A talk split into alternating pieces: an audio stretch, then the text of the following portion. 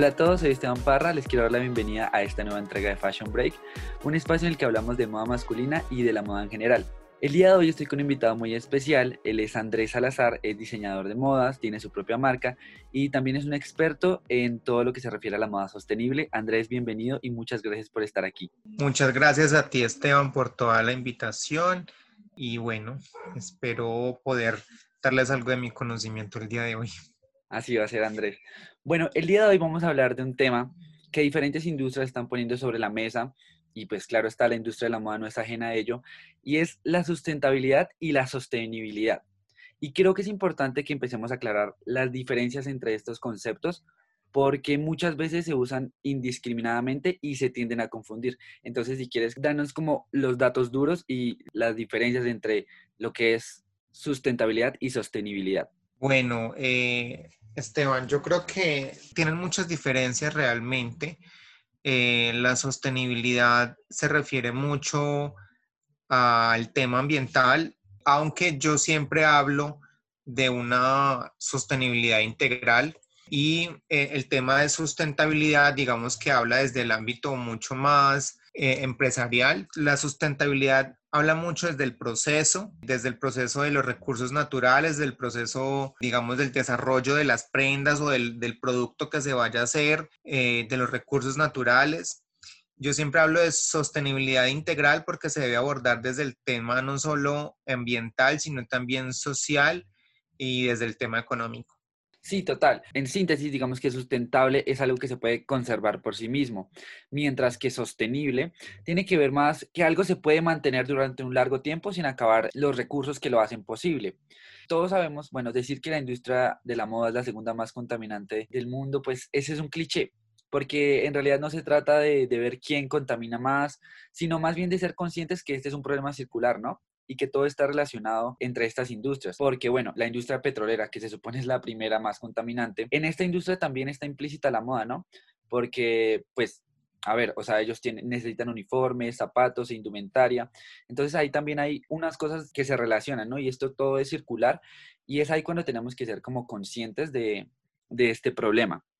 Sí, y además hay una relación entre la industria petrolera la industria de la moda y es que muchas de las fibras que se utilizan hoy son a base eh, de este mineral. Entonces, eh, todo lo que es eh, las bases textiles sintéticas, pues tienen plástico y el plástico necesita de alguna manera del petróleo para toda su, digamos, su construcción.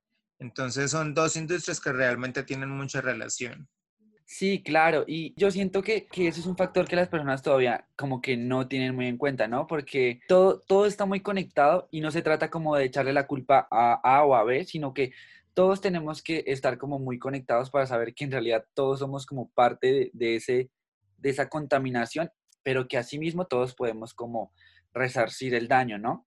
Y yo siento que la industria de la moda pues es cada vez más consciente de, pues de su papel, ¿no? De lo que hacen en este mundo. Y gracias a eso ha hecho pues cambios en su estructura y su forma de, hacer las cosas, ¿no? Eh, bueno, Esteban, yo creo que hoy la moda es mucho más consciente.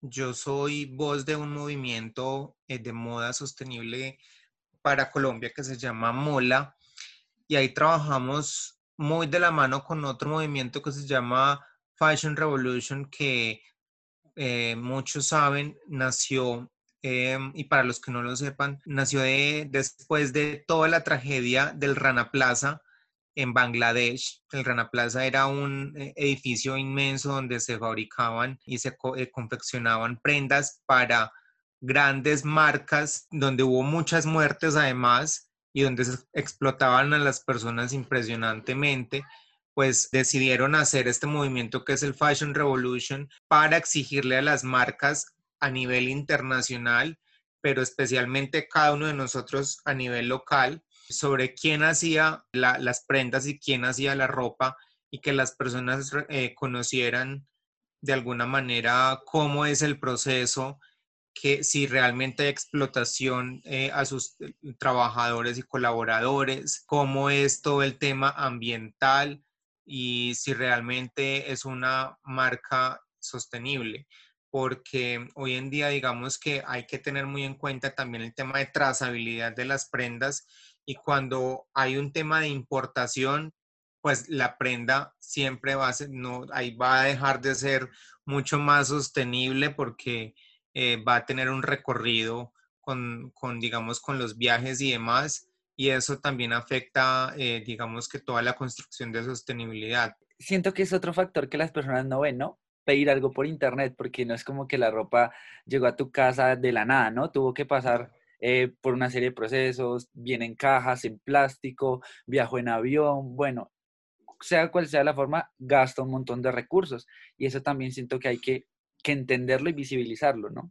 Sí, e, es una de las premisas que ah, desde la moda, desde la moda sostenible se, se trabaja, es ese tema de, de, de comprar local, porque así cuidamos en cada uno de los países las economías propias y así además no solo se va a construir una sostenibilidad, sino también una economía circular y una economía colaborativa, eh, donde se va a apoyar a toda la industria textilera local, eh, todos los pequeños y medianos empresarios, los micro y, también a los artesanos, eh, cosa que las grandes marcas realmente no lo hacen y donde generalmente hay explotación detrás de. Y eso que dices me parece muy importante porque ser como una marca sostenible no solo significa que utilices, no sé, algodón reciclado, cosas así, sino que también tiene que ver, o sea, todo tiene que estar muy conectado, desde cómo tratas a tus trabajadores, desde cómo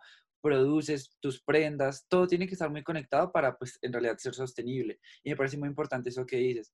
Y sé que, digamos, algunas marcas grandes, pues, no son como muy sostenibles y como amigables en todos los aspectos, pero sí quiero rescatar una que me parece súper importante y que, pues, creo que la mayoría la conocemos, que es Stella McCartney, que es esta diseñadora inglesa, que desde el principio ya ha estado comprometida con el medio ambiente y con su trabajo, es muy transparente en lo que hace. Ella utiliza pues pieles sintéticas y muchos otros elementos que reemplazan pues algunos elementos contaminantes, que eso también me parece muy chévere porque, porque el hecho de producir tanta ropa pues es muy contaminante para el medio ambiente.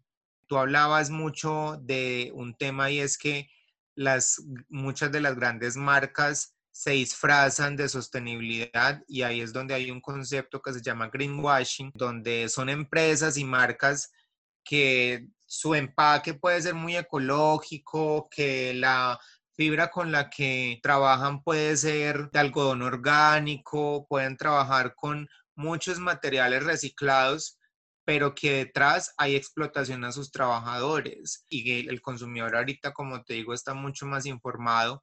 Entonces, cada vez exigen a las marcas mejores tratos a los trabajadores y digamos que se eleva algún escándalo por, estos temas, pues la marca y la imagen de la marca se ven afectadas porque las personas ya exigen eh, por medio de redes sociales, por medio de manifestaciones, los mismos trabajadores, pues los derechos que tienen y que haya una construcción mucho más desde la sostenibilidad. Sí, es muy cierto. Y siento que los consumidores tenemos un poder y es ese, es como exigir a las marcas como transparencia con lo que hacen, con lo que dicen. Y me parece muy importante también lo que decías, como apoyar eh, el mercado local.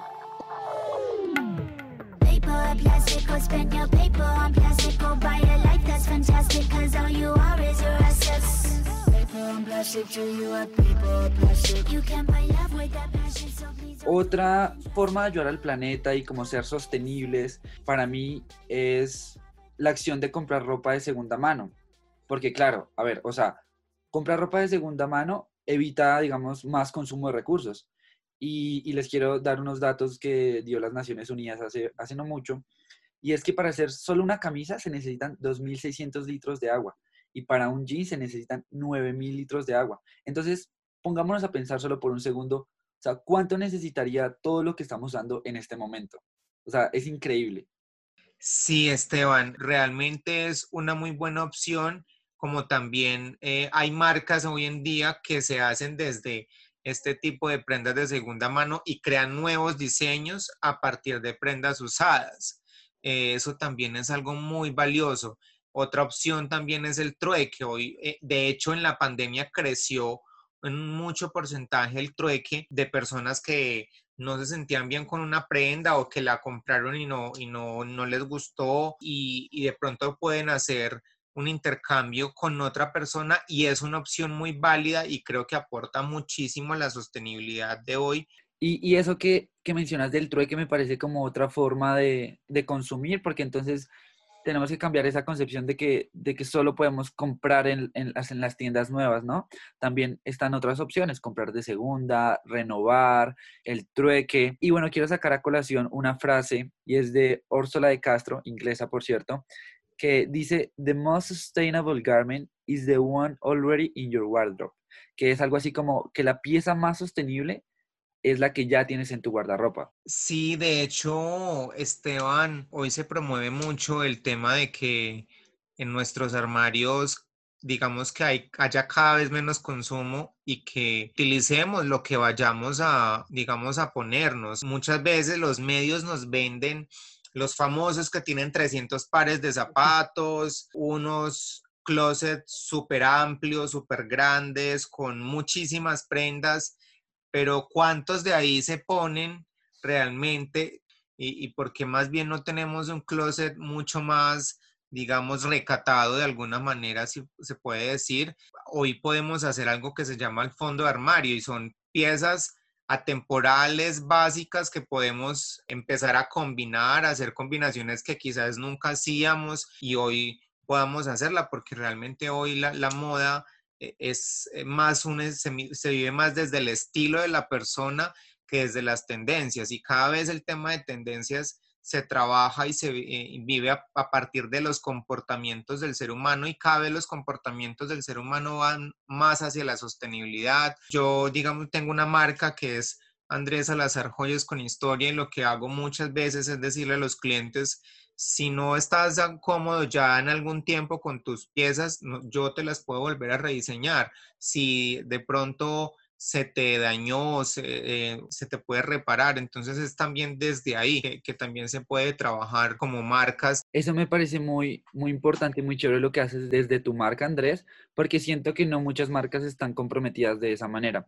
Pero yo también quiero meter a la conversación eh, algo que hemos estado hablando y es la ropa de segunda mano como una opción que para mí es, o sea, como la la más grande para contrarrestar este fenómeno, digamos, de la contaminación o del fast fashion. Y es que para mí hay una serie de ventajas cuando usamos ropa de segunda mano. A ver, o sea, estamos reduciendo las emisiones de CO2 y, y el consumo excesivo de agua que se necesitan para fabricar ropa nueva. Porque podemos encontrar ropa en excelente estado, o sea, de muy buena calidad, que pues que su vida útil todavía, todavía aguanta mucho y que puede tener un segundo dueño. Es muy cierto lo que dices, Esteban, porque además la, la, moda de segunda también tiene sentimientos dentro de la persona que se lo ha puesto, tiene historia. Hay inclusive marcas que se han dedicado a vender piezas de segunda mano de diseñadores reconocidos aquí en Colombia y eso me parece muy chévere porque se puede obtener piezas de muy buen diseño y que además estamos aportando al, planeta Tierra y que, o sea, no solamente son lindas, sino que estamos siendo conscientes con nuestro consumo y, y también la, desde la manera en que nosotros lavamos y, y, también nos ponemos las prendas, también estamos aportando. Ese también es un tema que muchas veces no se habla y que también debemos eh, tratar en nuestro guardarropa.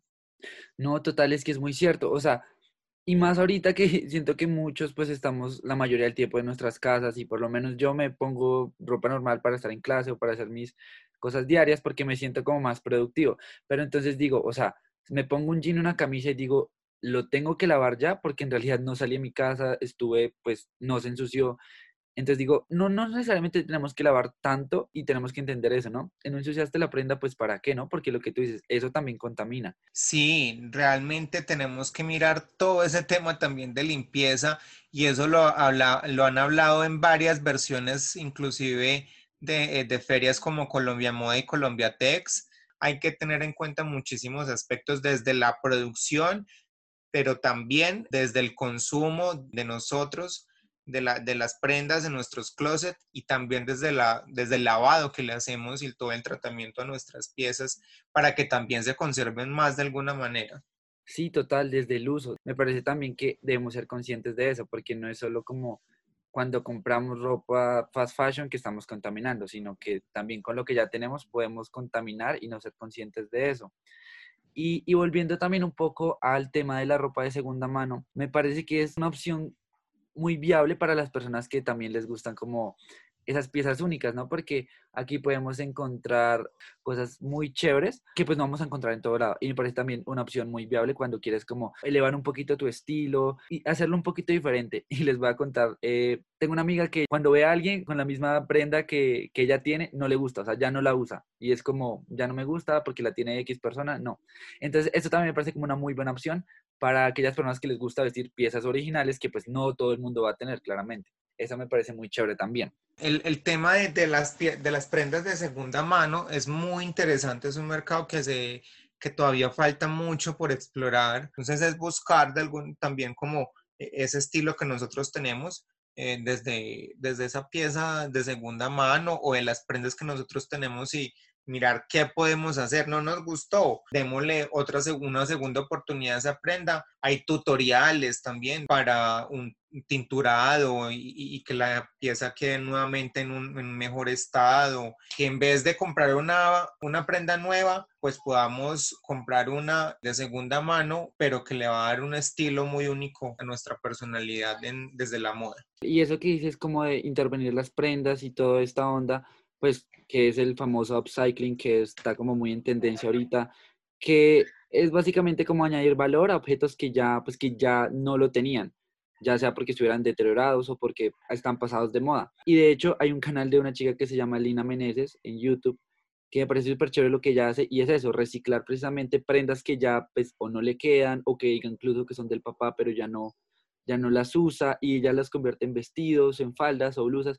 Y eso me parece también muy interesante y muy chévere de ver y que sería chévere que también las personas lo tuvieran en el radar para que ellos mismos como que intervinieran sus prendas. Eso es algo que cada vez ha estado más en tendencia, como darle esa segunda oportunidad a la, a la camisa del papá o al, o al short y de pronto lo acomoda a su silueta Sí, total. Y yo les quiero confesar algo, y es que yo también he asaltado el closet de mi papá y yo, o sea, yo, yo me pongo cosas que mi papá ya no se pone. Le, como que he tomado algunas de sus chaquetas que, no sé, él ya no se pone, algunos de sus pantalones y los mando a arreglar, jeans que son como los Levi's clásicos, que pues ahorita ya, o, o, son carísimos ahorita, entonces como que él ya no se pone y yo los mando a arreglar y ya, o sea, eso también me parece muy chévere, como vayan y vean que tienen sus papás en el closet o sus mamás, también me parece súper chévere eso. Y no estás gastando plata ni estás como contaminando. ¿Tú no has utilizado algo de tu papá o algo? Sí, de hecho me acordé que tengo una eh, tiranta, una tiranta de, mi papá que ya no utiliza y, y, yo la me apropié como de ella y, la utilizo a veces en los outfits eh, y en mi vestimenta y es muy chévere, o sea, de verdad. Y si, y si es de pronto alguna una o dos tallas más, pues se puede realmente acomodar. Y hoy está muy de moda el tema de, de del oversize, de las siluetas más cómodas, más amplias. Entonces podemos mirar y explorar otro tipo de siluetas. Otra cosa que también quería como hablar es el tema, por ejemplo, de las donaciones. Eh, que si no queremos realmente alguna pieza, no la botemos si está en muy buen estado, porque hay personas que las botan estando en muy buen estado y, creo que se le puede dar una oportunidad eh, haciendo donaciones a, fundaciones. Y me parece muy, muy acertado lo que dices, como lo de las donaciones, porque también es una causa social que, pues, que es bueno que apoyemos. Y, y algo también para recalcar ahí es el hecho de que las personas tienen como cierta o sea, una concepción errada de lo que es ropa de segunda mano. Ropa de segunda mano no significa que esté rota o manchada o que ya sea pues súper vieja, porque en realidad eso no es. Eh, la ropa de segunda mano en realidad, bueno, en las tiendas pasan por una serie de procesos estrictos porque ellos no van a recibir ropa rota o en malas condiciones. En realidad es ropa en muy buen estado que pues todavía tiene una vida útil muy larga. Entonces, eso también hay como que cambiarlo, esa percepción de que la ropa de segunda mano es viejo y que es sucio, ¿no? Porque también ese es otra, otro pensamiento de las personas, otro prejuicio más bien, llamémoslo así, de que la ropa de segunda está sucia, es sucia, es cochina, es antihigiénico. Y no, o sea, esta gente, les, les cuento el caso específico, en Bogotá una serie de tiendas entre la 57 y la 49 sobre la avenida Caracas, es un sector que se llama Marley, y ahí hay una serie de tiendas de segunda mano muy chéveres, o sea, se los digo yo porque yo he comprado allá piezas muy chéveres, muy económicas, y esta gente para recibir la ropa, o sea, pasa por un proceso de desinfección, de limpieza, entonces por eso siento que tampoco como que debemos preocuparnos porque en realidad es ropa, uno, en buen estado y pues es ropa limpia. Y eh, eso es otra cosa que también tú eh, acabas de tocar, el tema de, de, ahorrar dinero.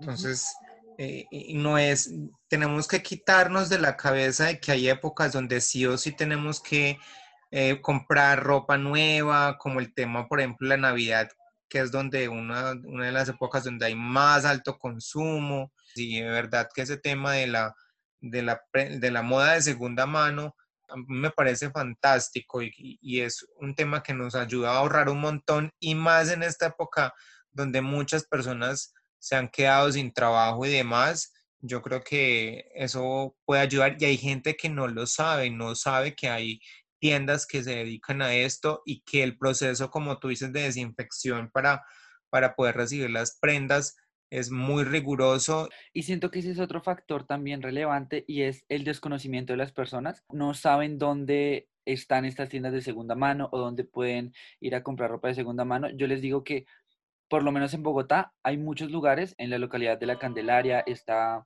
Casa Macarena que venden ropa de segunda mano, hacen lo que tú dices también como trueques, eh, donaciones, también está en Chapinero, Cucupú, eh, y bueno, en Teusaquillo y en, en varios sectores de Bogotá hay muchas como tiendas de segunda mano y lo importante es como que busquen y como que se informen de estos lugares porque si los hay, son muy buenos y también lo que te dices son económicos, pero no por eso, eh, porque creo que ese es otro estigma que tienen las personas y es que acá compran las personas que no tienen plata y no, o sea, eso igual si fuera así no tiene nada que ver, o sea, en realidad estás comprando ropa de muy buena calidad a muy buen precio y aquí compra todo el mundo en estas tiendas, o sea, en realidad tú puedes ver hasta famosos comprando porque pues eso no tiene nada que ver. Es que a nosotros especialmente los latinos realmente nos han vendido unas concepciones del lujo y de la moda muy erradas. Tú puedes ver en Europa los mercadillos donde pueden, puedes encontrar prendas de segunda mano en muy buen estado y no significa que o eres una persona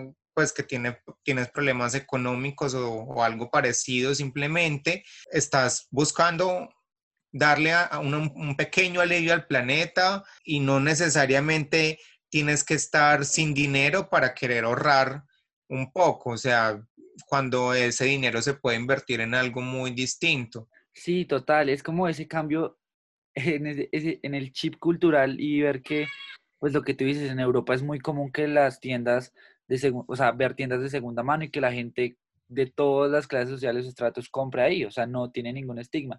Y siento que de pronto en Colombia y en Latinoamérica en general es lo que nos falta un poquito, como romper ese estigma y, y atrevernos, ¿no? Como a ir, a ver y buscar. Y, o sea, se los aseguro que van a encontrar cosas muy chéveres, porque yo he comprado en tiendas de segunda mano muy económico cosas que me duran un montón y cosas que pues no le veo a todo el mundo, que nadie ya va a tener.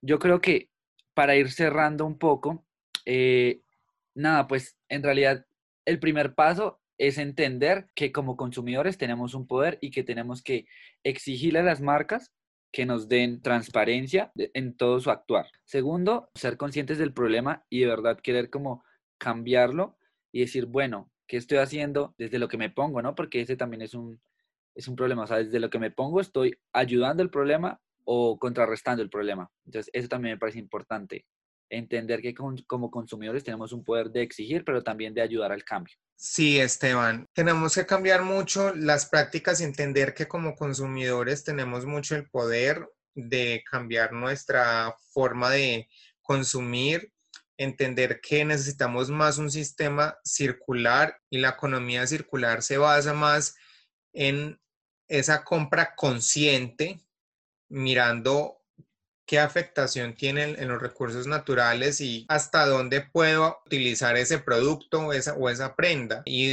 hasta cuándo le puedo dar esas segundas oportunidades y no simplemente, ay, es que se me rompió aquí la camiseta y botémosla o no sé, se me manchó y la voy a botar. miremos a ver qué podemos hacer. Sí, totalmente de acuerdo con lo que dices. Y bueno, digamos que esa es como la principal conclusión, ¿no? Como cambiar el chip, ser más conscientes de, de, la manera en que consumimos y también del uso que le damos a las prendas.